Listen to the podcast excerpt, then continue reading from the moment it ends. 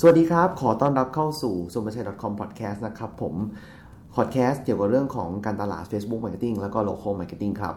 สำหรับวันนี้เนี่ยผมอยากจะชวนคุยในเรื่องที่เอาจริงๆ ผมส่วนตัวมองว่า มีคนสนใจน้อย แต่ผมอยากที่จะจุดประเด็นนี้ขึ้นมา คือเรื่องของ global นะครับ แล้วผมก็อยู่กับสปิเกอร์จะเรียกว่าอะไรเนี่ยผู้ใกล้ชิดของผมคนหนึ่งแล้วกันที่มีแนวคิดที่ มองเห็นตรงนี้เหมือนกันนะครับ ผมขอต้อนรับคุณพงศ์ครับ ครับ สวัสดีครับ ครับผมคุณพงศ์เป็นใครยังไงรบกวนแนะนำขายของนิดนึง ครับผมผมอ่าในวงการเรียกว่าพงษ์นะครับก็ชื่อจริงที่อชัยพงศ์ครับลาบเรียงตระกูลครับผมเป็น CEO ของ Digital Marketing Agency ครับที่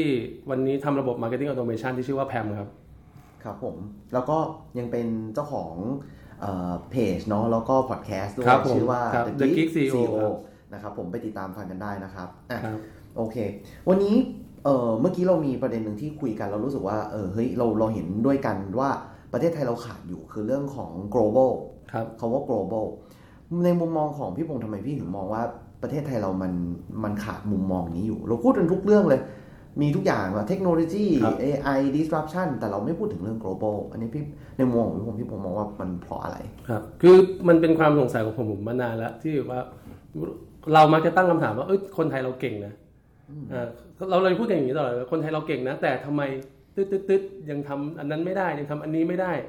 อ่าประประเด็นเนี้ยผมคิดว่าใช่ผมเห็นด้วยคนไทยเราเก่ง หลาย ๆ คนอ่าเพื่อนผมหลาย ๆ คน เนื่องจากว่าผมมีพื้นฐานเป็นโปรแกรมเมอร์ครับเพื่อนผมหลาย ๆ คนทำงานอยู่ใน Facebook นะครับครับครับ จริง ๆ ก็รวมทั้งคุณเอกด้วยก็ทำงานอยู่ในก็เป็น Facebook ก่อน ex อ่าก็เป็น ex Facebook มาก่อนใช่ไหมครับ คือด้วยความสามารถแหละจริงๆเราเขาทำได้แต่ว่า ทำไมด้วยความสามารถที่เท่ากัน ระหว่าง Facebook กับระหว่างอ่าบุคลากรในบ้านเราครับทำไม Facebook เกิด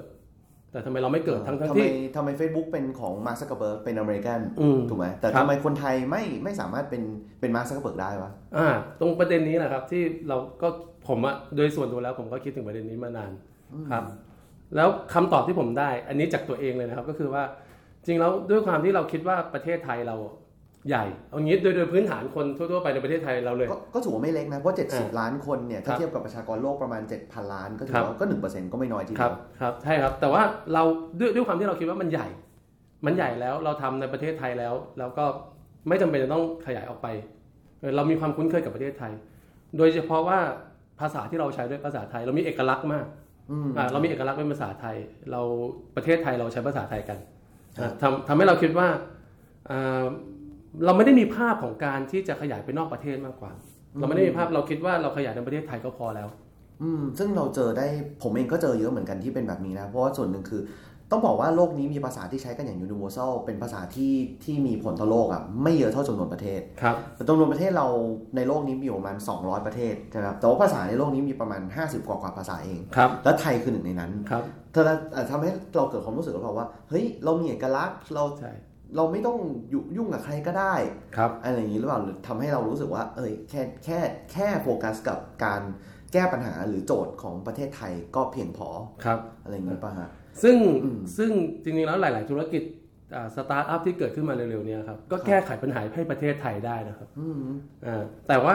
พอเราแก้ไขปัญหาให้ประเทศไทยได้แล้ว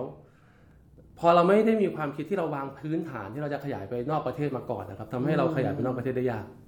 อืม ครับ ซึ่งอะงั้นงั้นมาที่ประเด็นแรกก่อนคือ ลักษณะของสิ่งที่เรามักเห็นสตาร์ทอัพมักทำว่า เน้นแก้เฉพาะปัญหาในประเทศไทยเนี่ยมันเป็นลักษณะไหนบ้างแล้วเดี๋ยวเรามาคุยกันต่อว่า แล้วแล้วตัวอย่างในประเทศอื่นที่เขามุ่งแก้ปัญหาทั้งโลกมันเป็นยังไงครับครับ อันนี้มีอันไหนบ้างไหมที่ที่พอเราพูดถึงว่าเฮ้ยเจ้าที่เน้นแก้ปัญหาเฉพาะในเมืองไทยเนี่ยแล้วแล้วมันป๊อปขึ้นมาในหัวเราโอเคครับ ผมยกตัวอย่างดีกว่าครับ จะได้แบบว่า ไม่ reference อ่าอ่าธุรกิจอื่นมากอ่าไม่ไม่ได้พูดพูดถึงชื่อธุรกิจอื่นมาก แต่ว่าเราลองยกตัวอย่างเป็น category ได้ได้อ่าสมมติว่าเรากำลังทำอ่าธุรกิจที่รับจองร้านอาหารอืมอ่ารับจองร้านร้านอาหาร เราคุ้นเคยกับร้านอาหารที่อยู่ใกล้ ๆ ตัวเราครับอ่าเรามักจะเริ่มต้นจากร้านอาหารที่อยู่ใกล้ๆตัวเรา สมมุติว่าถ้าเราเริ่มต้นธุรกิจจากในกรุงเทพเราก็จะเริ่มต้นจากร้านอาหารในกรุงเทพแล้วเราก็จะขยายออกไปร้านอาหารที่อยู่อ่าชานเมือง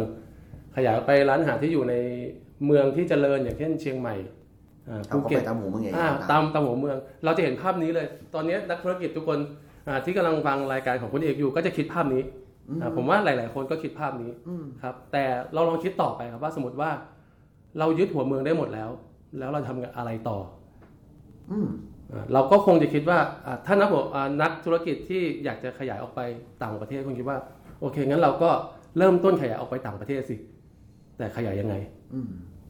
เพราะว่าคุณคิดในรูปแบบภายในประเทศมาตลอดอ่าด้วยด้วยรูปแบบที่อ่าจะเริ่มจากกรุงเทพไปเชียงใหม่ไปภูเก็ตอ่าเราเราไปสมมติครับจะโดดไปอินโดนีเซียอย่างเงี้ยครับมันจะจะไปยังไงมันคจะรับจะ workไหมอะอ่าจะ work ไหมจะไปยังไงแล้วจะรอดไหมครับเอ่อเรามักจะตันที่จังหวะนี้แหละครับอืมเอ่อดังนั้นเวลาที่เราตันนั่นหมายความว่าเรามีพื้นฐานข้อมูลไม่พออืมเราเราเทคลิสต์มาแล้วในในประเทศไทยจนกระทั่งเราบอกว่าเกิดแล้ว แต่พอที่เราจะขยายออกออกไปตรงจุดที่เกี่ยวกับเกี่ยวกับประเทศเพื่อนบ้านเราอย่างเงี้ยครับ เรามักจะมีพื้นฐานข้อมูลไม่พอแล้วเราก็ส่วนใหญ่แล้ว จะผิดพลาดจะขยายออกไปไม่ได้อืมดังนั้นเราลองคิดกลับกันไหมอ่างั้นเราลองคิดกลับกันday one เลย ยังไงในบ้านเราเราต้องคิดว่าเราทำได้อยู่แล้วสิอ่าถ้าเราคิดว่าในบ้านเรายังไงก็ทำได้อยู่แล้ว ดังนั้น day one เราไม่ต้องเริ่มในบ้านอ๋อฮะ เราเริ่มที่ต่างประเทศเลย เอาแต่มันจะไม่ยากกันไหมล่ะครับ เราบอกว่าเอ้ยเราเริ่มจาก home grown market ก่อนครับเพื่อเราแบบเหมือนกับจุดติดก่อนอะครับแล้วค่อยขยายไปต่างประเทศครับแล้วจะไม่ดีหรอถ้างั้นครับ เราลองนึกนึกภาพครับว่าอ่าผมถามคุณเอกว่าความเสี่ยงของธุรกิจที่จะเกิดในบ้านเราอย่างเงี้ยครับหนึ่งร้อยธุรกิจถ้ามันจะเกิดเลสเซว่าอะเมื่อกี้ธุรกิจอ่าร้านอาหารการจองร้านอาหาร เรามองว่าจะมีสักกี่เจ้าหนึ่งสมมติว่ามีร้อยเจ้า อยากทำแบบวงใน จะมีสักกี่เจ้าเป็นแบบวงในครับ ในบ้านเรา ก็ไม่น่าได้เยอะอะครับ ผมว่าไม่น่าจะเกินหนึ่งเจ้าครับก็จริงเออที่จะเป็นแบบวงเออวงใน ดังนั้นมีความเสี่ยงสูงอยู่แล้วครับอืมในการทำสตาร์ทอัพให้ success ใน level ที่เราต้องการนะครับ ถ้าเราบอกว่าเราอยากจะเล็ก ๆ อันนั้นไม่ต้องพูดถึงเอ่อที่ใหญ่จริงๆ เป็นถึงระดับ household name อะใช่ครับมันก็คงได้แค่หนึ่งถึงสองไม่เกิน ใช่ครับ ไม่เกิน2ครับครับ ดังนั้นในเมื่อความเสี่ยงสูงขนาดนั้นอยู่แล้ว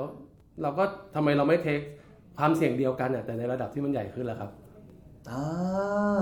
แล้วแถมมีโอกาสรออยู่ครับมากขึ้นด้วย เพราะว่าถ้าเรามองตลาดให้กว้างครับเท่ากับว่าแทนที่มันจะทั้ง region สมมติเรามองแค่ Southeast Asia ก่อนเนี่ยครับมันจะไม่ได้มีที่อยู่ให้แค่หนึ่งถึงสองเจ้าละแต่มันครับจะมีสักสิบเจ้าครับใช่ไหม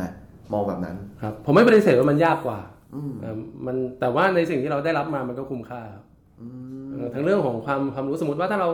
สร้างเขาเรียกว่าถ้าเราสร้างเส้นทางออกไปได้แล้ว สมมติถึงแม้ว่าเราสร้างสำเร็จหรือไม่สำเร็จ แต่เราก็มีเส้นทางจางๆ ที่เชื่อมระหว่างประเทศไทยออกไปที่จุดที่เราต้องการแล้วอืมเอ่อแล้วเส้นทางนั้นสมมติว่าถ้าถึงแม้ว่าธุรกิจแรกมันจะเฟลก็ตามแต่แต่ถ้ามีธุรกิจที่สองเส้นทางนั้นมันก็ชัดเจนขึ้นเรื่อยอืมๆเอ่อยังไงเราต้องสำเร็จสักธุรกิจอะครับอืมฮะเออมันเหมือนมันมันมันได้มีช่องให้เราหล่อหล่อใช่ลองได้มากกว่า ใช่ไหมครับอ่าโอเค คราวนี้เรามาคุยกันต่อดีกว่าว่า แล้วแล้วมันมีตัวอย่างที่ไหนบ้างไหมที่ เราเห็นแล้วมันน่าสนใจในการที่เราจะเริ่มแบบว่าปรับ mindset ให้เรามีความเป็น global มอง opportunity ทั้งโลกมากยิ่งขึ้นครับมากกว่ามอง opportunity เฉพาะในไทย โอเค ประเด็นนี้เป็นประเด็นที่น่าสนใจครับคุณเอกคือเออเนื่องจากว่าสิ่งเนี้ยมันน่าสนใจก็เพราะว่ามันยังไม่ค่อยมีคนที่สนใจ เออ แต่ผมสนใจนะถ้าผมมาคุยตรงนี้นะเพราะว่าอ่าเพราะว่าถ้าเราบอกเวลาที่เรามักพูดว่าออกต่างประเทศ เรามักจะ เอ่อเจอคำถามเยอะมากกว่าsolution ครับ เรามักจะตั้งคำถามว่าจะออกไปยังไง จะสำเร็จเหรอเขาก็มีเอ่อเจ้าที่ strong อยู่ที่ที่ที่ประเทศเขาอยู่แล้วเอ่อคำถามต่างๆนะปัญหาต่างๆนะเยอะเยอะกว่าปัญหาที่เราเจอในประเทศอะถ้าเราจะเริ่มสตาร์ทในประเทศอืมดังนั้นนะครับ เนื่องจากว่าปัญหามันเยอะมันก็กันคนกัน mindset block ไว้ก่อนเลย ตั้งแต่ต้นว่าฉันสตาร์ทในประเทศดีกว่ามันง่ายกว่า อืมเออ ดังนั้นมันเลยณวันเนี้ยครับมันเลยไม่ต้องไม่ค่อยมีเคสเยอะมากนะถ้าเรานึกภาพว่าสตาร์ทอัพเราที่ไป success ที่ต่างประเทศ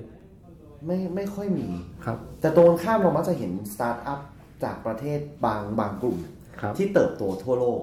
อันนี้ถ้าถ้าในมุมมองผมผมผมจะเห็นสตาร์ทอัพจากเวียดนามครับที่เติบโตทั่วโลก ซึ่งในมุมมองผมมองว่ามันมีแรงผลักดันในตลาดแม่ที่ทำให้เขาต้องอยากออกครับออกนอกประเทศมาก อย่างที่ตอนสมัยที่ผมทำงานอยู่ที่ที่ที่ Facebook อะนะผมจะเห็นเวลาที่เราเข้าไปคุยกับเจ้าไทย ส่วนใหญ่เราก็จะมุ่งเน้นในการทำตลาดในไทย การขยายมันเลยไม่มาก แต่ตรงกันข้ามเลย คือพอเราไปคุยกับตลาดเวียดนามเนี่ยเรามักจะเจอว่าเฮ้ยผมอยาก go อเมริกา ผมอยากขายจีน ผมอยากขายทั้ง region ผมอยากขายอินโดนีเซีย ซึ่งเป็นตลาดใหญ่ครับระดับ 230 250 ล้านคนครับเพราะฉะนั้นเวลาที่เราไปคุยกับบริษัทเวียดนามเนี่ยสเกลมันใหญ่มาก สมมุติเวลาเขายิง adลง Facebook เนี่ยครับเราไม่ได้คุยกันตัวเลขแบบ 70 target market 50ล้าน70ล้านอะครับเราคุย target market แบบ500ล้านอะครับ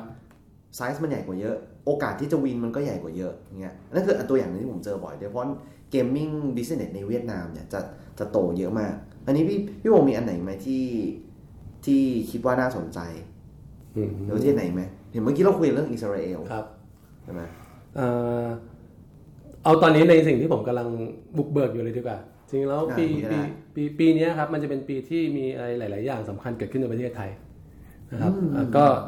ยกตัวอย่างเช่น 5G ครับ ยกตัวอย่างอะยกตัวอย่างเช่น 5G ยกตัวอย่างเช่นเอ่อรถไฟเชื่อมสามสนามบินอะหรือหรือหรือกระทั่งโครงการที่อุตภเปาหรืออาลีบาบาเข้ามาในประเทศไทยครับอ่า ที่เขามาตั้งใช่ครับ warehouse มาตั้ง warehouse มีในประเทศอยู่ในไทยฟรีเทรดโซนครับใช่ไหมเทนเซนเข้ามาครับ EC อ่าอะเทนเซนมาทำอะไรนะอันนี้ครับผมก็เข้ามาตั้งสำนักงานใหญ่เหมือนกันอ่าครับอ่าอ่าอ่าก็หลาย ๆ อย่างกำลังจะเกิดขึ้นอยู่ในประเทศไทย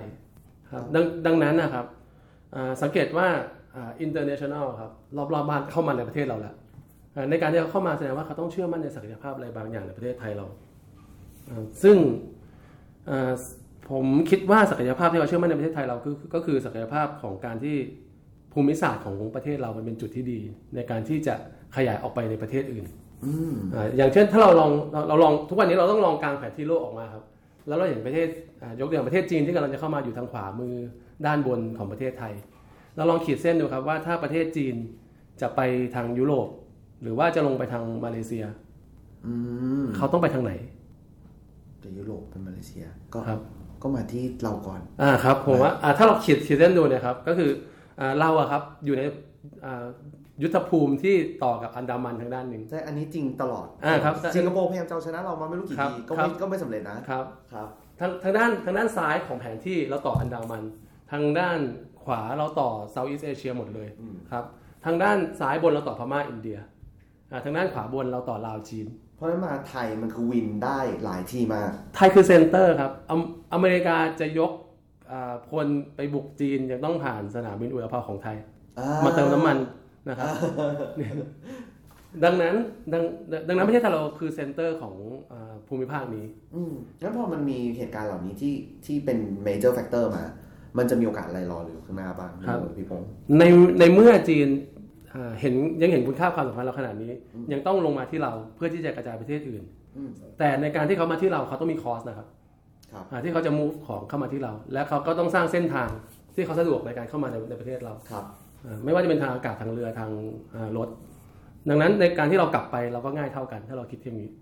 ถ้าเขาเข้ามาง่ายเราก็กลับไปง่ายเหมือนก็กันนั่นเขาปูถนนไว้แล้วใช่เราก็ใช้ถนนเส้นเดียวกับเขาสิใช่ในตอนกลับอ่าผมมักจะคิดอย่างนี้ครับว่า สมมุติว่าถ้าเรือแบกของจากจีน มาที่ประเทศไทย เวลาที่เขากลับเขาคงไม่แบกคอนเทนเนอร์เปล่ากลับหรือเปล่าครับเออเออเออคิดง่ายๆแค่นี้ครับคิดง่ายๆก่อนครับง่ายๆผมผมผมผมผมมักจะคิดง่ายๆก่อนว่าว่าโอเคในในรูปแบบธุรธุรกิจอ่าง่าย ๆ แล้วอะในพื้นฐานจริงๆแล้วมันเป็นยังไง ถ้าเขาขับรถมาเขาเป็นรถอ่าเทรลเลอร์มาขนของมามีตู้คอนเทนเนอร์อย่างหลังรถมาเขาคงไม่ตีรถเปล่ากลับอืมเพราะมันก็สูญเปล่า มันสูญเปล่าเขาต้องเอาอะไรบางอย่างกลับไปแล้วเราทำไงดีอ่าถ้าเราสามารถเอา สินค้าของเราอะครับ ติดรถเหล่านั้นกลับไปติดเรือเหล่านั้นกลับไปอืมอ่าผมว่ามันก็เป็นช่องทางที่เราขยายกลับไปที่เขาได้ อืมอืมครับแค่นี้เองก็คือ แล้วแล้วเราต้องมองต่อไหมว่า เท่ากับเรา มันจะกลับไปที่พอยแรกคือเราต้องมีข้อมูลว่า แล้วอะไรบ้างที่รถคันคันนี้จะครับขับผ่านไปครับ แล้วสินค้าของที่เหล่านั้นเขาต้องการอะไรครับถูกไหมครับ ดังนั้นวันนี้ดิจิตอลไม่ได้อยู่บนดิจิตอลอย่างเดียวละอ่า เราทุกทุกวันนี้เราแบบว่าเราเสพสื่อดิจิตอลเราคิดข้อมูลดิจิตอล stat ของดิจิตอลครับวันนี้เราคงต้องกางแผนที่ออกมาอืมแล้วดูข้อมูลส่วนอื่นประกอบด้วยอืมว่าดิจิตอลจะผนวกกับส่วนที่เป็นออฟไลน์ยังไงบ้างอ่าในการที่จะใช้ดิจิตอลเป็นเครื่องมือจริงๆครับในการที่เราจะ growth สินค้า growth แบรนด์ของเราออกไปในประเทศอื่น ๆ ที่ใกล้เคียงมากกว่าประเทศไทย อืมอืมอืมอืมแล้วมันจะมาอีกคำถามหนึ่งคือ ผมว่าหลาย ๆ คนก็อยากออกนะ เพราะว่าก็เห็นเม็ดเงินอยู่เห็นอยู่โอ้จีนเข้ามาอยากโตใหญ่โตแบบจีนบ้างครับอยากขายได้เยอะ ๆ บ้างครับเอาผมว่าหลาย ๆ คนก็ฝันอยากมีอาลีบาบาเป็นของตัวเองไหมครับผมว่าน้องน้องโดยเฉพาะน้องๆนักศึกษาหลาย ๆ คนผมว่าอุ้ยผมอยากเป็นแจ็คหมาอ่าแต่ไม่รู้จะเริ่มยังไงอะข้อมูลไม่มีอะอืมเออ อันเนี้ยพี่พงษ์จะแนะนำยังไงครับมีจุดเริ่มต้นยังไงไหมเอาจริง ๆ เราแชร์กันก็ได้นะครับว่าผมเราเราควรจะทำยังไงดี ผมเล่าวิธีของผมแล้วกันครับ คือว่า ผมมักจะไม่ได้อยู่ในตำราครับวิธีของผมมักมักจะแบบว่าเอ่อออกมาจากประสบการณ์ที่ทำที่ทำงานมา สมมติว่าแล้วแล้วแล้วมันมักจะเบสออกจากการใช้ชีวิตจริง ๆ การขายของจริงๆ ปกติง่ายๆเลย simple simple เลยอะสมมติว่าเราอยากจะเอ่อทำสิ่งที่ใหญ่มากอะเราอยากเป็นอาลีบาบาครับอะดังนั้นเราต้องเริ่มต้นจากสิ่งที่เล็กที่สุดที่อาลีบาบาทำก่อนอาลีบาบาซึ่งคือซึ่งคือการส่งของชิ้นแรกไปให้ลูกค้าคนแรกก็ jump start ให้มันรู้ไปอะให้มันรู้ไปครับ เราต้องส่งของชิ้นแรกของเราไปให้ลูกค้าคนแรกของเราให้ให้ได้อืมณวันแรกที่เราบอกว่าเราไม่รู้จริง ๆ แล้วเราไม่รู้เพราะว่าเรายังไม่ได้ทำครับเรายังไม่มี information เพราะว่า information มันเกิดจากปัญหาก่อน ถ้าเรายังไม่มีปัญหาเราจะไปแก้ปัญหาอะไรใช่แต่ยุคนี้มันมีความสวยงามอยู่นะยุคดิจิตอลทำให้เราทดลองอะไรก็อ่าได้ครับได้อย่างรวดเร็วใช่ครับใช่ไหมครับอ่าก็คือว่าจัมสตาร์ททดลองก่อนเล็ก ๆ อย่าคิดอย่าคิดเยอะคิดใหญ่ใช่ แล้วก็อ่านจากปัญหาที่เจอตรงหน้าใช่ครับ ใช่คครัรับบสมมติก็ถ้าสมมติจะส่งของไปจีนนะง่ายๆเลย อันดับแรกอ่าหาลูกค้าในจีนให้ได้ก่อนอาการหาลูกค้าในจีนให้ได้ ลูกค้าในจีนใช้โซเชียลมีเดียอะไรอ่าก็อ่า WeChat อ่าใช้ WeChat ใช่ไหมครับโอ้โหอ่าใช้สิ่งเขาใช้สิ่งเหล่านั้นอยู่อ่าเราก็ต้องไปศึกษาสิ่งเหล่านั้นว่า แล้วเราจะซื้อ media ในโซเชียลมีเดียเหล่านั้นยังไงอืมเอ่อวันนี้ถ้าเราคิดแต่ในประเทศไทยเราคิดซื้อ Facebook อืมอ่า แต่ถ้าเราจะไปขายจีนเราต้องคิดว่าเราจะซื้อโซเชียลมีเดียอื่นๆยังไงละที่ก็คือเขาเป็นใช้การในพัฒจีนนาพัฒนาตัวเองเพิ่มพูนความใช่รู้ใช่ผมว่าเอาจริงๆแม้แต่ในประเทศไทยหลายๆคนพอบอกว่า Twitter ฮิตเนี่ยก็ยังตันเลยเนาะครับถูกไหมแต่เราก็แต่สุดท้ายมันก็คือมันห้ามไม่ได้ โลกนี้มันหมุนเร็วเราก็ต้องพัฒนาตัวเองตามครับ ใช่ไหมฮะครับเออแล้วแล้วไงต่อพอทดลองเสร็จแล้วปุ๊บแล้วมันมันจะเรียนรู้ไงต่อหรือว่าบางคนบอกว่าเดี๋ยวทุนจมเดี๋ยวไม่กล้า พี่พงศ์จะบอกกับเขาอย่างไง อืมเออเอ่เดี๋ยวอทุนจมเนี่ยทุน เรื่องเรื่องเรื่องเกี่ยวกับทุนนะครับ เรา มันมันเป็นเรื่องที่เราจะต้องเสียก่อนถึงได้อยู่แล้วอ่าเราอืมเราต้องเสียทุนในการเรียนรู้นะครับ ดังนั้นนะครับเอ่อในการทำทำธุรกิจของผม วิธีการบริหารทุนผมจะคิดอย่างนี้อ่าแล้วก็ฝากถึงน้องๆด้วย ว่าผมผมว่ามันเป็นวิธีที่ที่น่าจะถูกต้องนะครับ ก็คือเวลาเราคิดเรื่องเกี่ยวกับทุนให้เราคิดในลักษณะที่ปีหนึ่งสามปีห้าปีสิบปีอืมนะครับอ่า ปีหนึ่งหมายความว่าไง เราจะต้องมีเงินที่ได้กลับมาเร็วเร็วเร็วอ่าเร็วเร็วเร็วมากเป็นแบบ cash flow ในธุรกิจของเราสักอย่างหนึ่งใน cash flow เราอืมสามปีคือเงินที่เราใช้ในการลงทุนในระดับสามปี แล้วเงินจะไหลกลับมาภายในสามปีอ่าอ่าครับห้าปีคือเงินที่เราลงทุนในระดับห้าปีแล้วก็ไหลกลับมาในห้าปี ซึ่งขนาดมันจะไม่เท่ากันอ่าสมมติว่าถ้าเงินลงทุนในปีหนึ่งผมอาจจะมองว่าอ่า let's say ว่า 10 ล้านครับอ่า ใน 3 ปีมันอาจจะเป็นสามสิบล้านครับใน 5 ปีอาจจะเป็น 50 ล้านครับอ่าลักลักษณะนี้ ดังนั้นถ้าเราหมุนหมุนเงิน 10 ล้านในปีหนึ่งแสดงว่างานของเราบางอย่าง จะต้องเป็นงานที่ได้รีเทิร์นกลับมาอย่างเร็วเลย ยกยกอย่างเช่น ผมบอกว่าเราเริ่มต้นให้เราคิดถึง global เลย แต่ก็ไม่ได้หมายความว่าเราจะขาย local ไม่ได้ครับอ่าเราก็คงจะต้องขาย local เพื่อให้ได้เอ่อเงินหมุนกลับมาจาก local ด้วยอืมอ่าครับแต่ไม่ใช่ว่าขาย local อย่างเดียวเพื่อเงินสดต่อหน้าอย่างเดียว อืมอืมครับ ผมต่อจิ๊กซอว์ให้อย่างนี้แม่งเหมือน recap นึงคือ เพราะฉะนั้นจริง ๆ การทำธุรกิจให้รอดและฉลาดจริง ๆ นะ คือหนึ่งมันต้องหาแหล่งรายได้ที่ทำให้เกิด cash flow ครับในใน year one ก่อนใช่ครับเฮ้ยทำไปนี้ปีเนี้ยไม่ขาดทุนอ่าไม่เจ๊งไม่ขาดทุนแน่นอนแน่ๆอ่าไม่เจ๊งแน่นอนใช่ไม่ใช่ฝันแต่ว่า 5 ปีข้างหน้าใช่แต่ปีครับนี้เจ๊งไม่มีตังค์กินข้าวครับอ่าเพราะเรื่องไซส์ของการลงทุนในปีนี้อาจจะมองอะไรที่จับได้เร็วครับ ซื้อมาขายไปปุ๊บหรือทำแล้วได้เงินเลย ได้กำไรเลยครับ แล้วหมุนเวียนให้จบในปีหนึ่งอย่างที่ profit ถูกต้องครับ แต่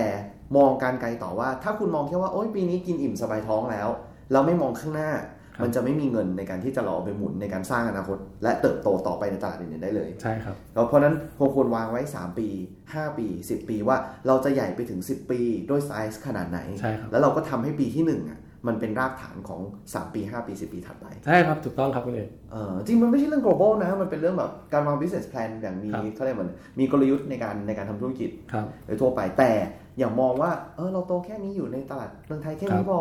แต่มันก็มองออกไปถึง opportunity ที่มีอยู่ทั่วโลกครับซึ่งดิจิตอลเนี่ยแล้วก็อะไรต่างๆมันนำพามาซึ่ง opportunity ต่างๆ เหล่านี้ครับใช่ไหมฮะใช่ครับปะมาณนั้นเพราะว่าถ้าเราลองเปรียบเทียบกับ Facebook หรือ Google ครับจริงๆแล้วเทคโนโลยีที่เขาเอามาให้เราใช้วันนี้ครับ เขารีเสิร์ชตั้งแต่เมื่อ 5 หรือ 10 ปีที่แล้ว ผมคิดว่าเป็นอย่างนั้น ใช่ใช่อ่าครับ ใช่ใช่เพราะว่าหลาย ๆ อย่างที่ออกมาเนี่ยกว่าเขาจะออกมาได้